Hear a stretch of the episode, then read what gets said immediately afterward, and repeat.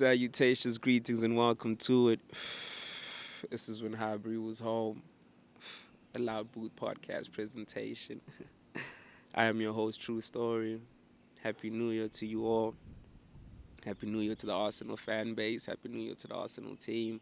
Happy New Year to all football fans, you know, who subscribe and listen to our show. And yeah, man, you know, we made it through one of one of the more trying years we've had as a society and as a civilization in recent memory. So it's credit to us, you know. So I spark one up for us, you know, I spark one up for y'all. Shout out, man. And one of the other reasons why we spark one up at the start of this show is because Arsenal have come into it on some, yeah, new Arsenal, who this, new year, who you talking to. the goon is coming through. Yeah, bro. Like real talk. It was a beautiful. It was a beautiful start to the season, uh, to the year for us. Rather, it feels like a start to a new season. No cap. Me just ash my blunt. We'll take a little smoke break throughout the show where we need to. smoke break. So real talk, man. Like I felt for me as an Arsenal fan, as a real goonie it would be unfair and a disservice to come into the show and just talk about the last two games or one or two games, you know, but to literally say, okay, since we've been gone, you know, four games, you know, plus the preview of today. It's a nice fiver to take, you know, give them a little five takeaways from each of them games, and then let's build up into the Newcastle game, you know. So that's the structure we're running with today. As always, Loud Booth Podcast presentations out here, you know what I'm saying? True story. Your host, please like, subscribe, rate, and review us on all DSPs where you consume your digital media content. Like we are saying, man. So our takeaways from them games, you know, knowing that okay, cool, coming into it right before Christmas, we came up against City in the EFL Cup, and it was one of those games where yeah, man, we got we got we got a lesson, you know what I'm saying, learned it to us, you know. we got a lesson learned it to us, realizing that we don't have the depth that we need to succeed, you know, on all on all fronts this this this season. Not only this season, but going forward, we're gonna have to strengthen our depth because against City, you're making changes, I understand, but you draw City, cool get the result. You know, and we don't have the momentum to get the result and still prioritize other games. So I can understand why Mikel made changes, but to see no fight from the momentum, that was disheartening and hard to take because you're realizing that this is Arsenal Football Club at the end of the day, right? like like Rocky Rocastle said, remember who you are, what you want, who you represent. Like we are a major European football club, a world institution, and we got to carry ourselves like that. You know, for Mikel not to have a plan B in a fixture like that was also toughies. You know what I'm saying? With the shoelaces tied, bro. Because it's like, come on, Miguel. Like, cool. You you have an idea of maybe you're gonna hit them on the break. It doesn't work. We two 0 down. Do you have an idea of how to take it to them? You know what I'm saying? It was a two one down at the time, but take it to them and go get the goal that could get us back in the game. Played off the park, you know, and it was one of those things. Was like, okay, tactical lesson for Miguel from from Pep. They saying, you know, Pep is a pretty dope coach, and Miguel learned a, a lot while he was there. But I think he's learning a lot from playing against them as well, right, as a manager. So it's it's one of those things where we had to take that on the chin, knowing that Miguel's trust in youth or lack of trust in youth in that game was, was one of the things that I took away from it, saying that's what's going to let you down if you don't change it. And that would immediately lead us to the Chelsea game where Boxing Day clash against the Blues. And it's like, we're not trying to have the Blues. We had a couple of injuries, COVID and otherwise induced. And Miguel came into the game and said, you know what, instead of resting on our laurels and say, let's just try park the bus or anything. Let's play positive on the front foot and let's play some of these young mandem there, right?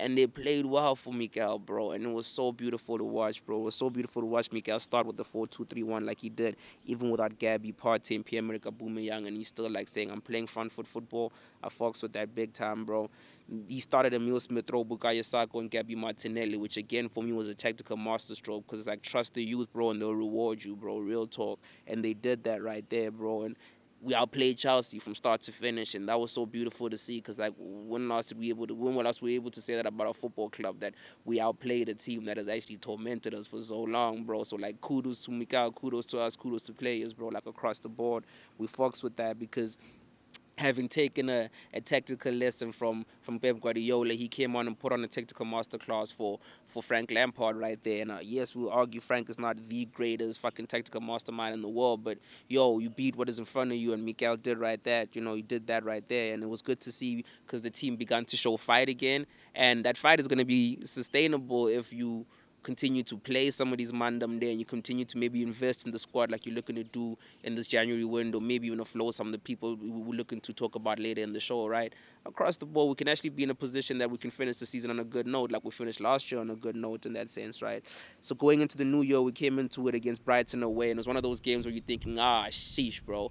Brighton away. As I'm watching the game, I'm like, yeah, it is one of those games where, bro, either we're gonna lose it or for some bullshit it's going to be a draw where we should have won the game or we're going to win it and it's going to be a turning point for us in that sense. Knowing Chelsea was a turning point, but we've had four storms. We beat Man United. We thought that was a turning point, right? So the turning point is when you beat a team that maybe you shouldn't have beaten in that sense, and then you go beat a team you're supposed to beat and then continue that winning run. And we did that against Brighton, bro. We snuck it.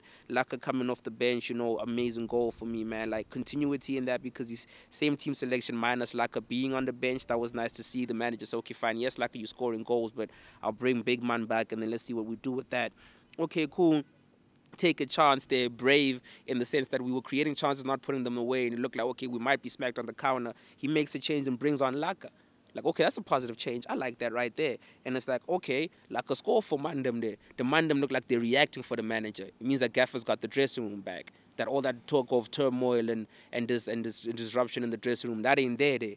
You know what I'm saying? And we're going to be taking out some of the man who may be bad apples. We'll be all right then. You know what I'm saying? Because two wins on the bounce, that's an amazing thing for us right there. When last could we say like two wins on the bounce for the Goonies, dog? That's dope, bro. We need to sustain shit like that right there, bro. Because a clean sheet, come on, bro. Like, them taste good, bro. Like to see our goalkeeper go home and it's like, dog, you put in work and Mandem didn't score against you. Our defense can put their heads up and be like, Mandem, you know, accountable because they talk shit about our defense. I like to see our defense put in good performances and taking that form forward into the next game. So that was two wins on the bounce. Can we make it three was the question, right? We come against a West Brom team where it's like, damn, they just taking a loss. You know what I'm saying? A big loss where they got a gaffer who no Mandem don't like us. We don't like Mandem neither. You know what I'm saying? So Mandem don't say his name. Yeah, we come back against his team and we're like, yo, we'll put up a performance. And manager our gaffer puts continuity there and says, you know what, like Laka in for Martinelli. Let's shuffle it up a bit. Nelly, we can't play you too many games in a row. We'll keep you in the squad. Um, brave tactical outlook, I felt for me. You know what I'm saying? Regardless of the change of Lucky in for Nelly, I thought that was extremely brave, right? To even do that in the first place, knowing how we, the fans, would react. The players seemed up for it. You know what I'm saying? They seemed up for it the same way I thought they were up for it against Chelsea. In the second half of Brighton, they seemed way up for it, and they continued that into the West Brom game. And I was like, okay, cool I like that right there because then when the players are performing well and the manager's protecting the players and backing the players, there's nothing you can ask more from Mandem. They will get performances. Bellerin went all in in that game where it seems like he's heard some of the criticism we've been throwing at him. He was so all in that he was putting in a couple tackles, gets that early yellow. Manager protects him instead of leaving him out there to be like, yo, bro, play with your professionalism and experience, knowing that Hector don't got that shit like that, that, bro. That was good to see from the gaffer because, like, knowing your personnel. We talk about knowing your personnel as it pertains to opposition, but it's very big of knowing your personnel as it pertains to the gaffer, too, right? You got to know who you're dealing with so you can protect them from themselves sometimes, right? And unleash the best version of them as well. So that was dope to see from gaffer right there in the same breath of bringing out the best in Mandem there. Emil Smith Rowe, man, the trust the manager put in him and the performance to give uh, thank you to the manager in, in the way he performed. That was like, bro, poetic justice, bro. Because knowing that, you know, they're talking about, oh, he models his game around Mesut Ozil. You can see in the movement and the likes, yet he's his own player, bro, and he's a very special player. And I love to see him playing in the number 10 position for us going forward because he's one of our own, you know, London Conley boy. And he's like, a super talent, bro, because seeing him in that number 10 position made me realize he's our number 10, you know. Saka's our talisman outright. Martinelli out left, that is our breakout superstar that we don't know what the fuck he's gonna become. That kid, we don't know. He doesn't even know what the fuck he may be, and I like that right there because he can be all he may be. He's just trying to be the best he can be at the end of the day, right? We have something within that trio, bro. Add a striker that is young and can go with them. Balogun if he resigns and KT if he improves and kicks on. Fuck around, bro. We got a squad, bro. We got a squad that can go far because like there's a lot there in that, you know. So to, to beat West Brom 4 0 like we did, amazing goal from Kieran Tierney, that soccer goal, what a fucking work of art, bro. We talk about Wenger ball, Arteta ball, Arsenal ball, bro. That was foot fucking ball, bro. Like DT said, bro, put that shit on Pornhub, bro. That was sexy fucking football. That's the type of football we come to see as Arsenal fans, you know what I'm saying? Pun fucking intended. Like that's what we come to see as Arsenal football fans. Like that was glorious. So it's like, shout out to squad them there, bro. And we pray we carry that type of performance into Newcastle because we really need to continue winning and, in a sense, winning the FA Cup and winning the Europa League. Those are big things on our list. Like, yes, finishing as high as we can in the league, great, but we can't guarantee, in a sense, how that going to go. We can guarantee that we'll end up in Europe if we win the FA Cup or the Europa League. So let's go do that, you know what I'm saying? And then when we finish in the league, that's also a bonus. Shout out, you know what I'm saying? So coming into this game, you know, Saturday, uh, the 9th, you know, depending on what time you listen to it, that's tomorrow or today. you know what I'm saying? 7.30 Central African time. Um, coming into, we talk about like league form sometimes, you know, I don't really like to consider league form going into a cup game, but, you know, Arsenal have taken 10 points out of a possible 18 of their last six games, right? It's pretty dope-ish, knowing three wins on the bounce, who had the two losses and the draw before that not bad knowing that you know Newcastle are coming in with only two points from a possible 18 last draws you know trip losses draw loss. Yeah like it's it's a bit tough for them right now. So they may need the reprieve of a game like this knowing that second string team second string team players going to be playing you know second string players going to be playing. They may want to put in a performance to say you know what? Put us in contention for the first team. So it's one of those games where it's often tough you know especially if your players don't turn up for it like that. So our mind them need to turn up for it and across the board, I mean, if we're talking about FA Cup form, if you want to talk FA Cup form, I mean, we've won six in a row, defending champions. Shout out to us. Unfortunately, the last time we were knocked out in this competition was as defending champions, so we watch out for that. Um, FA Cup form for Newcastle, they got knocked out last season, so it's like, I mean, yeah, coming into it, we are the form side and we should be winning this game, right? So in total, we've won four of our last five games against Newcastle in the FA, the FA Cup for what it's worth. You know, we the form team yet again, like we say, we should carry that momentum forward. You know, because it's like in the last three FA Cup away games against us, Newcastle have lost each game three fucking nil, dating back from what 1936, 2002, and 2008. So anytime they come away to us in the FA Cup, they get smacked three 0 So I'm thinking, bro, you away? It's the FA Cup we should get these threes. you know what I'm saying? Real talk. So it's like like we talked about earlier, we've only been eliminated as defending champions. So yes, we gotta be a bit cautious of that. You know, the only time we've been eliminated in the past, what, 24 seasons was as defending champions in 2017 18, you know. So we got to guard for that, you know, because we lost to a Nottingham Forest side that we had no business losing to. And handling business and beating them like we should have. You know, that would have been great for us. Now we got a chance to beat Newcastle as defending champions and be one of the few teams that can go back and say we've won the FA Cup back to back. You know, so let's go do that and handle that business. You know, because Newcastle has lost 10 of their last 11 FA Cup ties against fellow Premier League opposition. You know, the only team they've beaten in the Premier League is Blackburn. You know, they beat them 2 1 just the only thing they beat them in January 2012. So we just gotta watch for that right there. You know, we in January 2021. we seen a lot of crazy shit happening, so we gotta stay on our toes. That's it, man. So team news coming into the game. Thomas Partey is back in training along with Gabriel. Thomas Partey had a thigh issue and he's back. Gabby had the COVID issue and he's back. You know, so that's just great to see across the board. Um, for us, I mean they can say we struggled to score in the last, you know, in the last couple of games in the league. You know, only scored 20 goals in our start, but Newcastle also struggling to score only 18 in theirs. But they're conceding a lot of goals in the league as well. You know, so what is it? 26 goals conceded in like 16 games.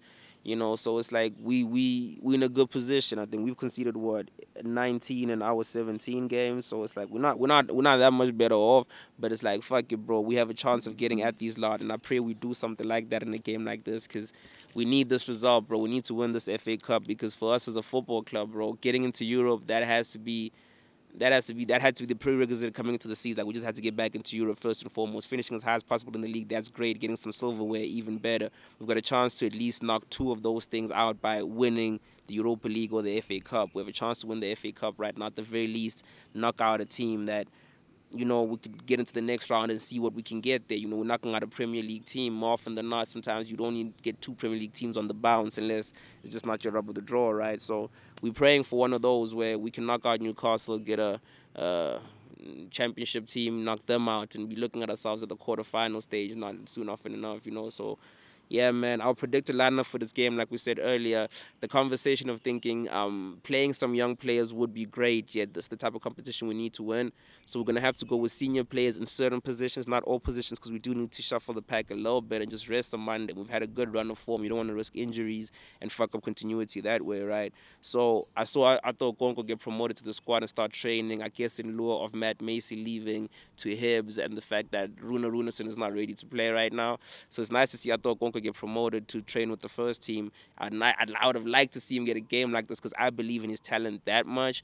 Yet I don't want to put a kid in a situation like that. That you know would have been nice to see him play in the Europa League games that Runarsson did get. But hey, man, water under the bridge. So right now, probably put him on the bench and have Leno starting knowing you need your number one in a game like this, right? So that it falls down to that where you've made changes, but at the very least, whoever's starting can look behind them and say, you know what, we've got the best goalkeeper in the club playing, you know, so fuck it, let's give it our all, you know. So you need them type of man them out there.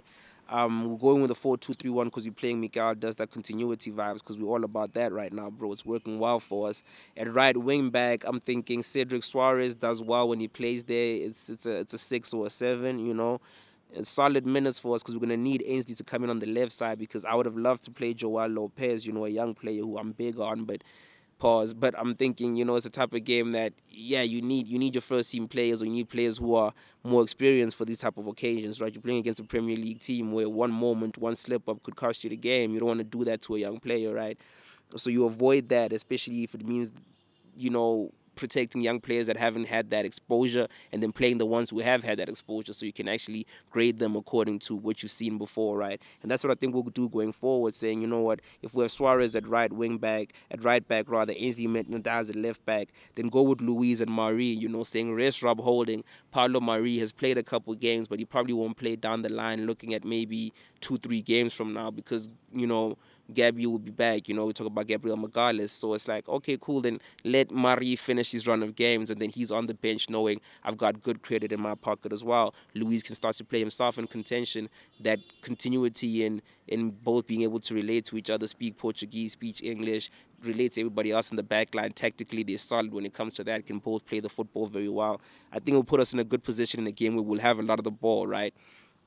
In midfield, I'm thinking more Elneny next to Willock because I want to free Joe Willock up to do a little bit more running in a game like this because he's that type of guy for us, bro. Where it's like Joe Willock free to do what Joe Willock do, bro we could be unlocking another partner in that midfield next to Emil Smith Rowe. And now we know Partey, Willock, Emil Smith Rowe. That's our midfield. They wouldn't have to go in the transfer window like we're going to talk about later. We actually have our team in house, like we're saying. The solutions are often in house for Mikel right now. There's some tweaks you're going to have to do in the transfer window, yes, but in house you have a lot of solutions. Start exploring those. So Joe Willock, we think one of those games where he can break out. Emil Smith Rowe in the 10. I feel it's a type of game where you raise Bukayo Saka as well, bring Nicola Pepe back in as well because it's one of the things where he's in our squad, he's our guy. You can't sit in a situation where we've paid 72 million for a guy and we're not gonna play him because we, we we've banked on Bukayo Saka. Now we gotta we gotta we gotta sit and look at it for what it's worth. Like we have two pretty great players for one position. That's what a world class team should have. You know, so let's take advantage of that right there and play Pepe in a game like this. So we can sit Bukayo out, and Pepe is now under pressure to give us a world class performance because he ain't been playing for a couple games, right? On the left side, I'm thinking Gabriel Martinelli's in a similar situation ish where Laka's finding form. So America, P. America Aubameyang can't be playing down the middle as much no more like we wanted him to do. So he's probably going to go back to the left side, which means that he and Martinelli, Reiss Nelson are now fighting for position down that side, right? We're not really considering Willian in that position. So it's okay. Nelly needs a game like this where he can prove himself as well, right? Um, down the middle, I would have loved to see Balogun start, but with the contract situation being what it is, this is a Mikel statement game where if he's saying, I want the player to start and I like the player, and the issue is the agent, then start the player in a game like this and say to him, yo, we bank you and we back you, you know what I'm saying? Give us a performance that justifies whatever you're asking for in contract negotiations. Then we can have a conversation after this, whatever your agent may be saying. And I think it's worthwhile pursuing for Mikel saying, you know, AD is a good striker. I love Nketiah and Nketiah call me great striker, bro. But I think Balogun has a little bit more about him that would actually unlock this Arsenal Football Club going forward. And starting him ahead of Aiden Nketiah could also be a statement to Eddie like, yeah, you've been giving good performances, but we need you to work on that final part of your game, i.e., scoring goals consistently. Balogun does that. We'll give him an ascendancy in the picking order because right now we have Laka as our main striker. If something changes from there, we can have a conversation, right, between the two of y'all. So it's the type of game I'm thinking for me, I have Balogun starting, but Eddie's probably going to get the nod if Miguel is really as disheartened as he felt about the Balogun situation, rather as he sounded about the Balogun situation in the press conference that he did yesterday. Because like you can see he's a manager who's saying like we literally at our wits end now. We want to do business, but Mandem is not trying to do business, i.e. the agent, but the player want to stay what the fuck should we do? And I get that, you know. So it's what it is.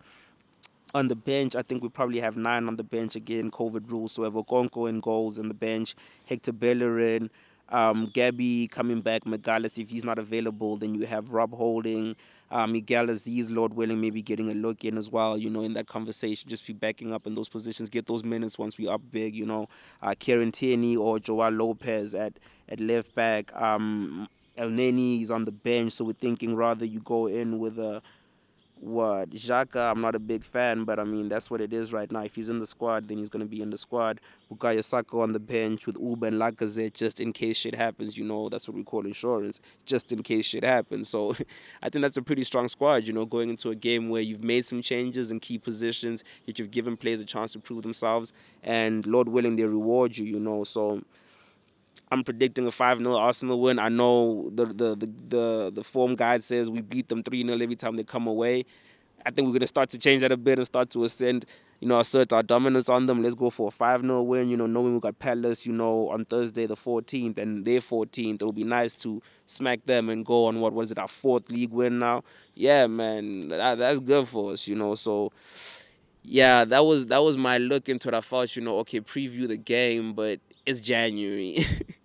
you know, and shout out to Don Robbie. I see he does all the specials like transfer and whatnot. Like splitting everything up for me is one of the things where we'll do an actual transfer show, but a couple notes of what's going off, off field notes, as we'll call it, as a segment we'll do on the podcast running now. Is like five takeaways from shit that's happened off field as it pertains to the football club, you know. A post pod team talk per se, you know.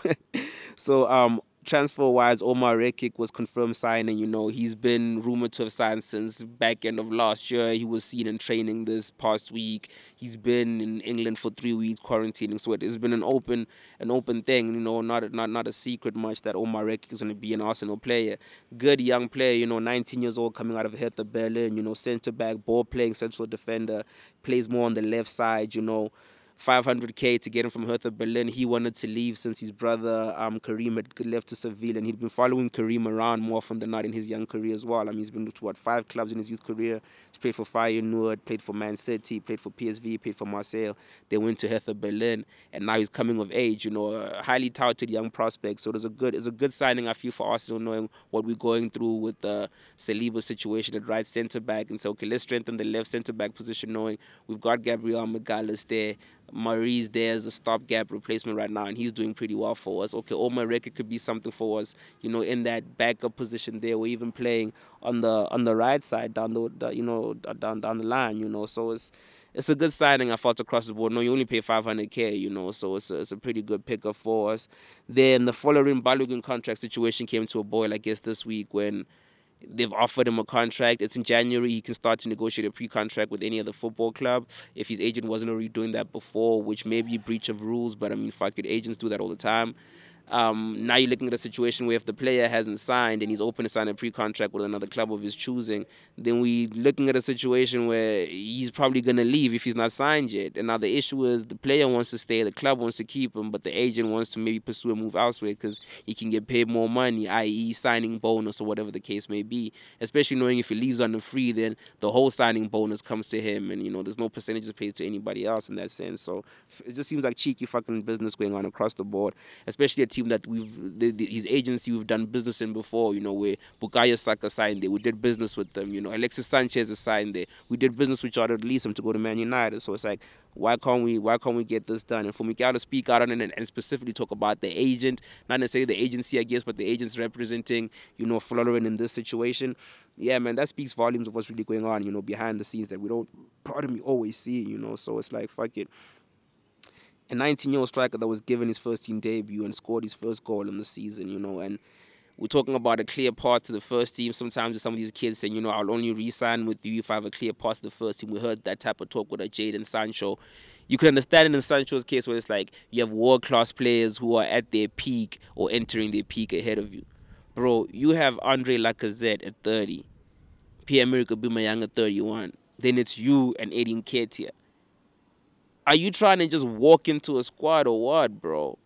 Nah, that's not it, bro. So I feel for a kid like Folarin Balogun, as talented as he is, you could go somewhere like Germany and get starting minutes, regular minutes. And we've seen it for some kids, you know, where you, you can luck out and get to a Dortmund and you can become a superstar there. But if you don't get that type of move, then it's going to be tough for Folarin Balogun, you know. So I'm thinking, bro, do you, don't do yourself a disservice. Rather do it NBA style, you know, American kid. Sign a three year contract with Arsenal. If next year you're not getting that quote unquote clear path into the team, say, sell me or I'm going on strike type shit, downing tools, then at the end of the day, they still these can get something for you, and you have tried this thing out and seen it through in your young career as well. Because I don't know, I don't, I don't see what you gain from moving right now. If you're saying clear path to first in football, you've got that, bro. Like, yeah, I understand. Arsenal offered you a deal last season. You weren't happy with it you re you rebutted, they walked away from the table saying we'll come back at another time. That's just their current negotiating standard, you know. I don't back it. They've done it before as well with other players in the past. I don't really back that because I think it's foolish. Because if you back out rather in that moment, okay, we're not coming back to the table with you, we're gonna sell you and get whatever we get for you. To keep you on the books and not get nothing from you and then you potentially walk away for free, that's just bad business. So I see it from that sense, but I mean fuck it they've offered you a deal. If you don't like the terms, then rebut with the terms that you do like and see what deal you can work out. Otherwise, bro, let it be known that you want out and then let them be able to get maybe a compensation fee for you at the very least. And let's let's put an end to that chapter. We've seen it happen where good young players leave us. Some of them go become superstars. Some of them maybe don't pan out. That's what it is. We learn to live with it, right? Because at the, end of the day, at the end of the day, rather, we're doing our job as a football club, which is developing young men into developing young players into good young men, right? Good young players into great young men, and that's the model, and that's what we're gonna keep doing across the board. So, yeah, shout out to that, bro. Um, we pray you get the contract sorted out, but it's what it is. Uh, Mesut is somebody who's been in and out of the rumors for all the reasons. it's one of those things where we decided not to talk about on this platform because it's like, it's what's the point? You know, it was one of those things where it didn't seem like it had a finite end other than him leaving the club or them decided to play him. Now we've reached that point in January where one of those can possibly happen right now. Okay, there's been talks about a Jad move. You know, the player's been reported to want to stay, but his agent wants him to move and the club wants him to move. So it's a bit of an inverse of the Balogun situation where the player wants to stay because he knows my wages here are guaranteed and I'm living life flush, right? The agent says if you move right now, I can get me a little signing bonus and that's nice for me and you in a different environment, maybe some more marketability money, whatever the case may be, the club gets to get the wages off the books. So it's one of those things that's going to have to play out. The club gave him a little bit of time in the past couple days to sort out the business if he could. It seemed like it hasn't worked out because he's back in training. But it's one of those where there's interest, you know, Fenerbahce, Besiktas, DC United, interest in the Middle East. And then the fail safe is if he does stay at Arsenal, then we have to register him so that we can at least play him because we can't have him being the best fucking tweeter in the club because he's got a better social media than our fucking actual club's handles. and if he's at least debatably the number one, number two, number 10 in the club, let him be registered to play, especially if we're not going to be able to go get a Houssem Aouar or an Emi Buendia, right? Or fucking Isco for that matter. And I don't know, the toss up between Isco and Mesut, we'll deal with that later, but you'd rather re register Mesut and keep him for six months and pay a loan fee and Isco's wages and possibly still pay Mesut as well. I don't think we're going to be putting 120 million fucking loan from the Bank of England to that right there. So, nah, fam there's been rumors of a player exodus from the club, right? And now we're starting to see a couple players leave. It's been good because at the very least, let's get the wage bill. I won't say under control because I don't think we spend enough on wages anyway, but we misspend on the little wages that we do spend on in relativity to the other bigger teams. So it's one of those things we need to get some of these bad contracts. I feel another basketball term off the books, you know, because we had a couple bad contracts. Like I mean, what's Sokratis doing earning what he's earning on the club, but he's not going to give us anything. Sead Kolasinac, Mesut Ozil, you know with players out on loan that you're like, hey, bro, like Calum Chambers, what are we doing with that right there? And all of that could be amalgamated into a superstar player, or at the very least, giving an extra 30k per week to Folarin Balogun and convincing him to stay that way, right? So come on, bro, like this is there could be better business in the club across the board. So Sead Kolasinac has gone back to Schalke where he came from us, where he came to us from. He's gone there on loan, yet his deal expires in July, as in his actual Arsenal contract. So it basically seems it's a pre-signing for a signing. He's probably gonna go back to Schalke.